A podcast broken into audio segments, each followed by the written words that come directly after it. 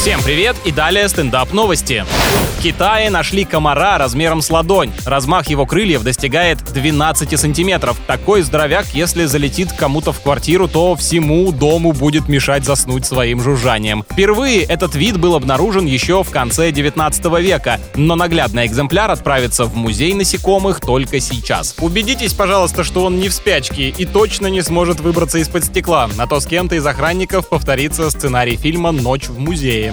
Британка вздремнула в самолете и улетела в другую сторону на 2000 километров. В аэропорту ее посадили не на тот рейс, и самолет пришлось развернуть. Женщина летела навестить маму, и вместо 40 минут ее дорога заняла 12 часов. Сдается мне, это не случайность. У дочери явно есть какие-то новости, на обсуждение которых она не хотела оставлять родителям много времени. С вами был Андрей Фролов. Больше новостей на energyfm.ru.